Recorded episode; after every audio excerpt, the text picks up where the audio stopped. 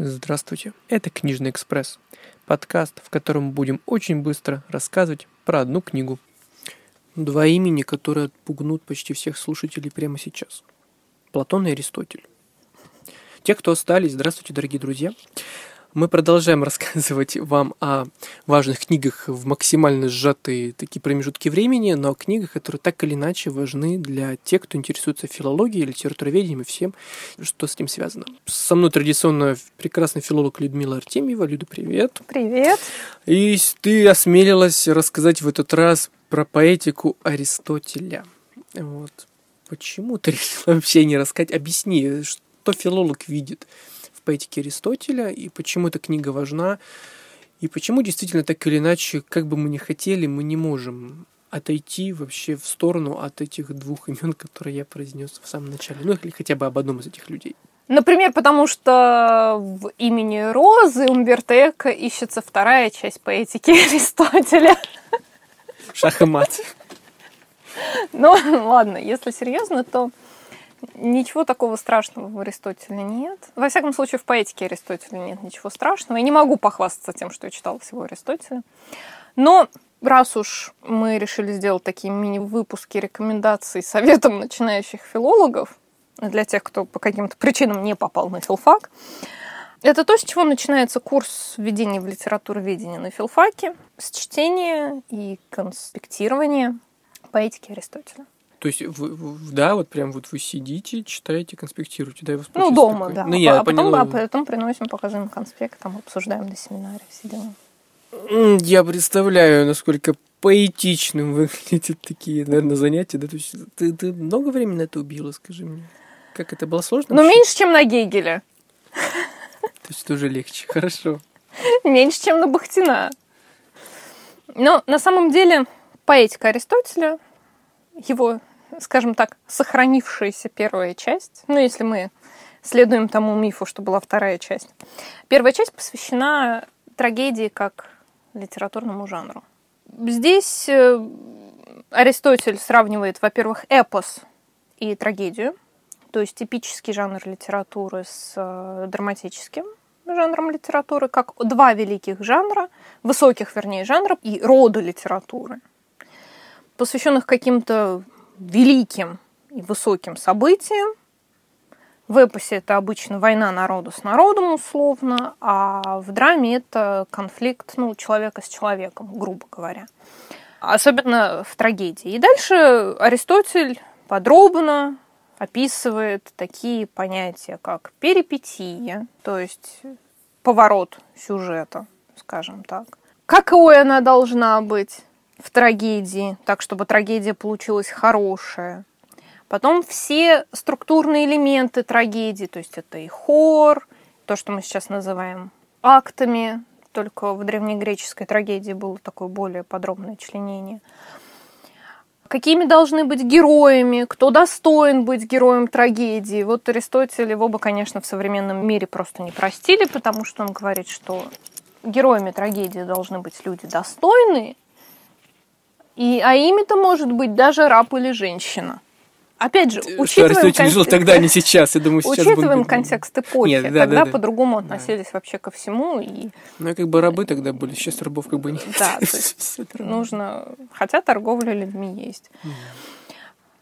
Нужно это просто учитывать, прежде чем кидаться на Аристотеля за эту формулировку.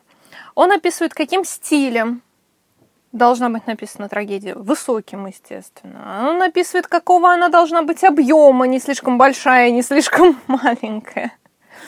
Он говорит о таких важных составляющих трагедии, как страх, который там так или иначе возникает. Вот перемена от э, счастья к несчастью, как правило, да, такая драматическая, которая запускает механизм развития трагедии, трагического действия о сопереживании, которое мы испытываем к персонажам. И уж, извините, о катарсисе. Но без него это никак. Это формулировка, которую ну, в одном из переводов, которую я запомнила навсегда, потому что, господи, без этого мы никуда не можем деться, это что путем сострадания и страха совершается очищение подобных страстей. А очищение подобных страстей, собственно, есть катарсис. Круто. Слушай, теперь, теперь у вас есть цитата для того, чтобы щеголять, не читая поэтики Аристотеля. Вот, переслушайте фрагмент, да и запишите. То есть это, в общем-то, это один из первых таких литературоведческих, скажем, трудов, которые эм, нам объясняют суть трагического и структуру трагедии как литературного произведения. Это интересно. Слушай, у меня, кстати, возникла мысль, что, а, знаешь, есть же все эти книжки нынешние, как э, ну, условно, там что-то за полчаса, да, там, что-то за час, за 30 секунд. И мне кажется, поэтику можно называть условно, там, трагедия за полчаса. Ну, да. Ну, и ну там 100 страниц, ну, чуть больше, ну, чем. Да, да, ну, допустим, за два часа, да, там, трагедия за, за, за два часа. То есть Аристотель фактически просто все собрал в одном тексте и говорит, ребят, вот может так, так, так, так, ну, так. Не так, то, что он собрал прям все в одном тексте, но ну, Основное, он, какие-то... да, и это, конечно, и его представление угу. в частности. Ну да, о том, как это должно отразили, быть. плюс на материале вот э, существовавших тогда древнегреческих трагедий. Да, там есть, кстати, краткая история Софокл, Эсхил и Еврипид, как они там меняются. Кто, кто ввел какое количество актеров, это мы тоже знаем из Аристотеля, в частности.